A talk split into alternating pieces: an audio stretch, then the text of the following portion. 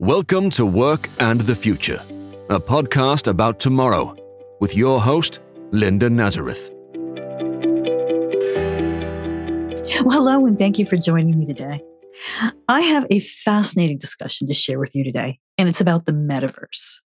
Now, maybe you're an expert in what the metaverse is, or maybe you're just becoming familiar with it. Definition's a little bit fluid, but basically, it's a virtual reality space where users can interact within a computer generated environment and interact with other users. So, if you're into video games, you know all about some of this. What I think most of us don't really know, we're just getting our minds around it, is how the metaverse might change work.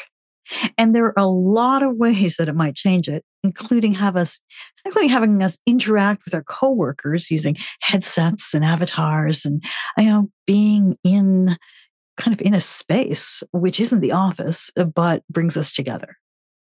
So I'm really fortunate that I was joined on this episode by Mark Purdy, who's an expert on this. Mark's an independent economics and technology advisor based in London, England, and he's been studying this for a while. He taught me a lot during our conversation, uh, got me to think about what things are going to look like and probably not that long from now. It's going to be a uh, pretty cool transition and maybe a little bit of a scary one, too. I had a great conversation with Mark. Please stay with me to hear it.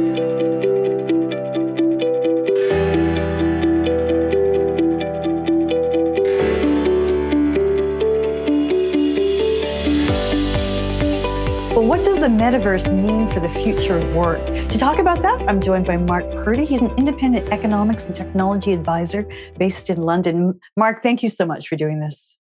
Thanks for inviting me.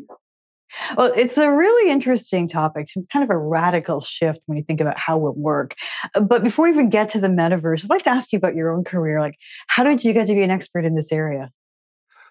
Well, um, to, to, a certain extent, it, it kind of happens uh, by accident. Uh, so, my background is in economics. So, I trained as an economist. Um, I, I, studied in, in Dublin, Ireland, as you can probably tell from uh, the accent.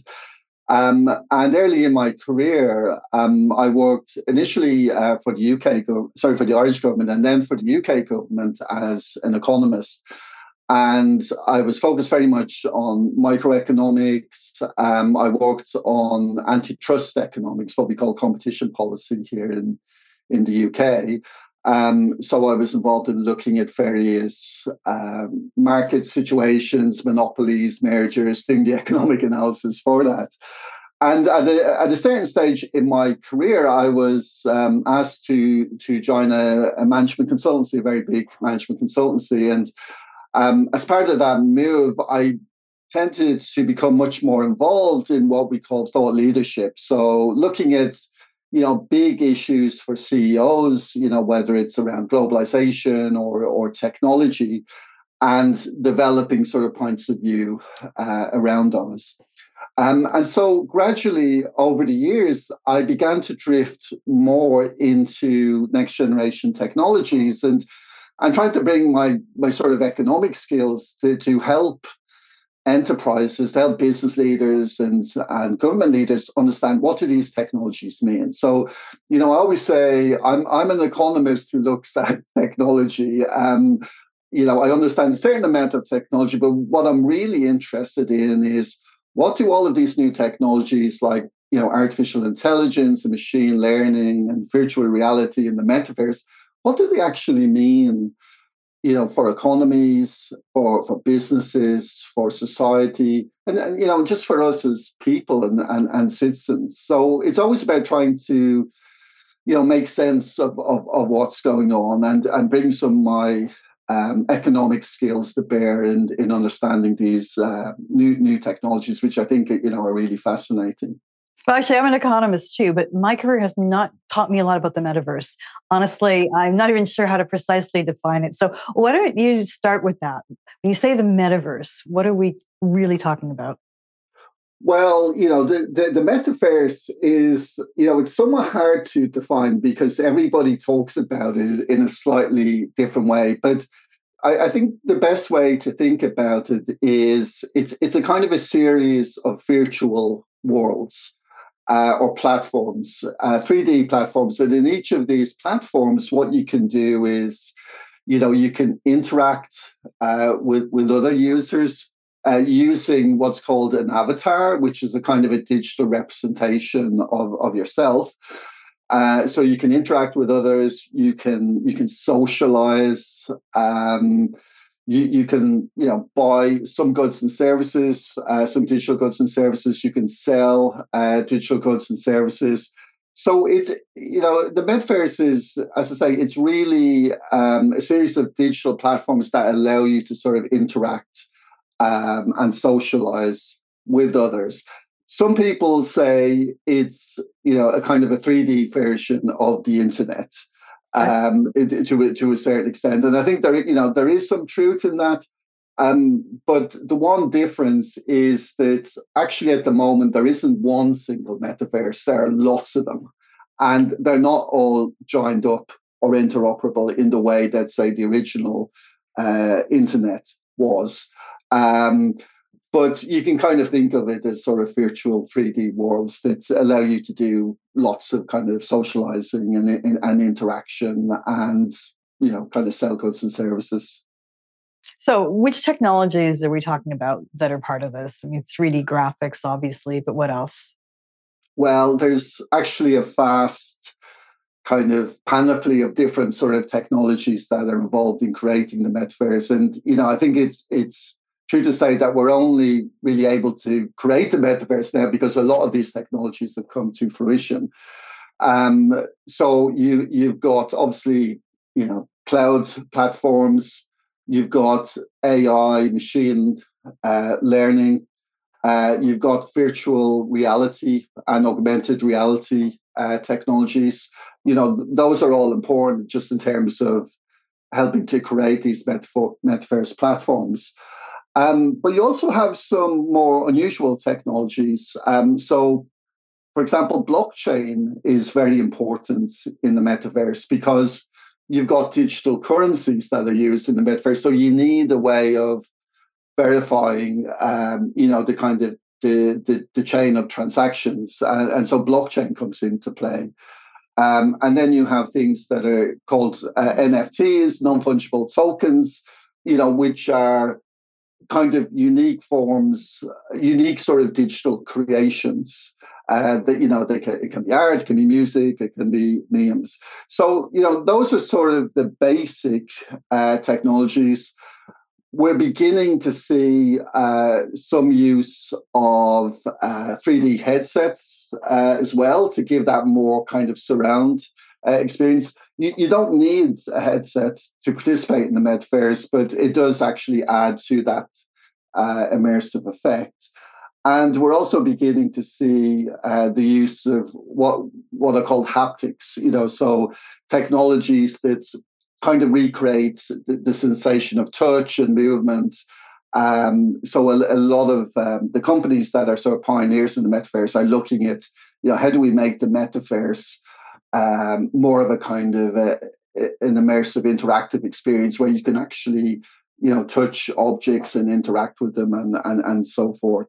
So it's constantly evolving but there's a, a huge range of technologies that are actually involved in in, in bringing the the metaverse uh, to life. Okay so let's talk about the work implications. Obviously this opens some things up for remote workers. Like how do you envision this coming together? Will we all be will the idea be that a company creates this and people interact that way? Yes, so, I mean, I, I, think when when you talk about the metaverse for work, it's it's happening, I think, in a different way uh, from the metaverse for consumers, right? I think that's something we need to distinguish. So, in relation to um, workplaces and metaverse-based workplaces, we're, we're, we're seeing two approaches. One is, um, you know, some enterprises are creating their own workplace uh, metaverses. You know, uh, particularly, you know, sort of technology companies uh, because they have the capabilities uh, to do that. Um, but we also see that there are some providers, some um, companies that are actually specializing in creating metaverse based uh, platforms for, for companies. So, you know, you can take, say, a multinational company and they will, you know, they, they will ask one of these sort of specific companies, can you create me a platform for just for my workers, just for, you know, the people in my enterprise um, to to sort of uh, to to interact on on a daily basis, and can you build in these sort of features that would we'd like to see? Um, so typically, uh, you know, the workplace based metaverses, you know, by their nature, they're not kind of open to all, right? They're they're kind they tend to be restricted to the specific company. Although I think it's likely that in the future we'll we'll begin to see maybe some of these metaverses beginning to sort of join up and and sort of uh, blend into each other. And you know, I think that could be good in terms of promoting more interoperability. But at the moment, they're very much um, focused on individual enterprises and their workforces. Okay, so I'm trying to picture this. Say, you know, you are in a company. Are you uh, you're an avatar? Your colleagues an avatar? Do you see them sitting at a desk? Or I'm wondering the privacy issues here. Yeah, so I mean, the way it typically works at the moment is, um, let's say your company has a metaverse, and so what you will do is uh, use just using your computer. Uh, you'll you know you'll click on on a link, um, and that will take you to your company's metaverse. And probably what you will see initially is a, a, kind of a virtual reality version of your office environment. It, it, doesn't have to be the same as your actual office environment, but it will be an office environment. So your avatar uh, will will be there, and you can see your avatar, and you can personalize it, and and and so forth. And typically, sort of using the keys on on your um, on your computer keyboard, you'll be able to sort of move around. You'll be able to, you know, click and sit down, stand up, and knock on people's sort of doors. You know, it depends a little bit on the actual uh, platform. Um, you'll see other people in your office who, who are also logged into the metaverse. You'll be able to see their avatars. So you know, if it's whatever, if it's Simon from accounts, you can see his avatar. You can see is he at his desk or having lunch or he's chatting to someone. So you, you get that kind of panoramic sweep of the office, similar to when you go into an actual office, right? And you kind of look around, you see who's who's around and what, you know what they're up to, and you get a sense of kind of what's going on. Um, you can go um, to different offices. Uh, you can see if people are busy. You can also have what, what I would call, you know, these sort of bump in experiences, bump into experiences, like the kind of water cooler kind of moments where, okay, you just meet someone and you kind of have a chat. Um, and maybe that, you know, maybe that leads, uh, you know, to a client meeting or a new idea. So this is actually what one of the the, the key benefits uh, of um, you know the metaverse based workplaces. Now, you know, are, are there privacy implications? Um, I mean, sort of possibly um, in the sense that you know clearly people can see whether you're in the metaverse or not. If you're in the um, if you're in the actual sort of metaverse workplace uh, today, um, and, you know, maybe for some people, they might not like that so much uh, because they might feel that they're sort of potentially sort of being monitored and people are kind of watching what, what, what they're doing. Um, I think a lot of that comes down to how enterprises actually use the metaverse and, and how they introduce it. And, you know, I think as long as they're using it as a tool for collaboration and immersion and, you know, for enhancing the, the, the work experience, then they shouldn't have too too many problems. But of course, if they begin to see it as well, hey, you went on the metaverse today um, as a tool of kind of social control, you know, then I think that you know would be something that would probably turn uh, a lot of workers off the metaverse. So you know, like a lot of technologies, the privacy implications depend to a certain extent on, on how people actually use it and how enterprises decide to use it. Okay, I have to say, personally, I don't find this all that appealing. At least it's a, a big leap, right, to think about it. But if I was like a 20 year old gamer uh, graduating, this might feel really natural. So is this going to be a generational shift that it's easy to do it? Yeah, I, I, I think there is a generational aspect to it. You know, so the metaverse does have deep roots in the gaming world. You know, actually, you can see that you know a lot of the companies that are very active in the metaverse, like you know Roblox, for example, you know they they they started off in in gaming. They're still big in in gaming.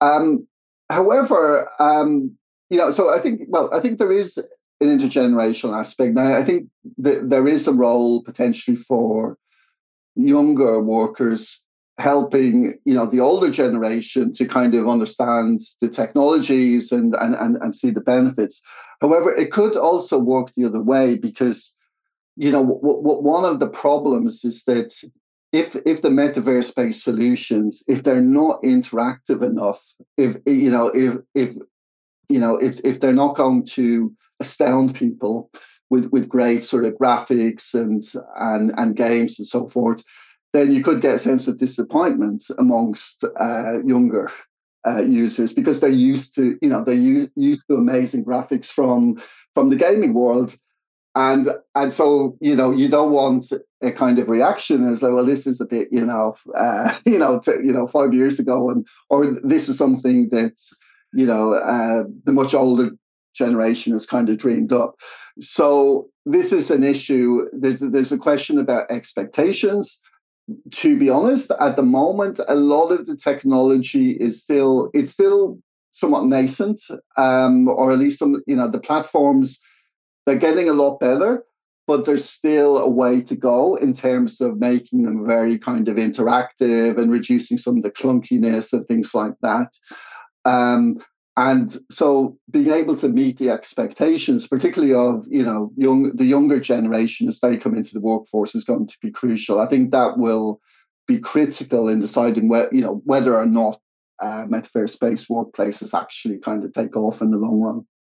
So if you're an organization that wants to maybe experiment about this what do you need in terms of technology and what else do you need to think about uh, you, you you need to think. Um, de- definitely, you need to think about uh, whether you you know you got the computing power. uh, so you know you, you need to you know whether that's a data center or you know a cloud providers. You know um, actually the metaverse is a voracious user of of data um, and and energy. So you need to make sure that you, you have the infrastructure uh, to, to, to make it happen, the kind of scalable infrastructure. That's maybe the first kind of thing. Secondly, you need to think about the content um, and you need to think, think about what, what, what is your workplace metaverse going to be like? So, you know, if you're just going to recreate a kind of a drab office environment, like, you know, like the drab office environment that many people are used to, you you know you may as well not bother because it's like people are not going to want to just go around um you know a, a, a virtual reality version of of their office. Um so you need to think about how do you make it more exciting? How do you bring in a sense of adventure? Um, how do you make it more visually appealing? And we do see some of that. So you know some of the pioneers in this space are creating you know, like kind of space kind of space station backgrounds or Zen gardens, you know, so there's a sense of um, you know, space that you can explore and you can sort of you can change the, the backdrop. Um, thirdly, they, they need to sort of think a bit about policy towards the metaverse. And um, you know, this this is a, a, bit, you know, this is a bit of an issue because you you will you, you'll have people um, in the company uh, metaverse, but it's important to realize, you know, all of the policies sort of still apply, right? You know that um, behavior in the metaverse is going to be really important. How people interact in the metaverse it's just got it's going to be just as important as it is in in the real world, and so making sure that you have uh, policies in place and that people kind of understand the ground rules is, is going to be uh, uh, important. Um, and then, you know, finally, you just need to make sure that pe- you need to make sure that people use it uh, and that they're incentivized to use it. They want to use it.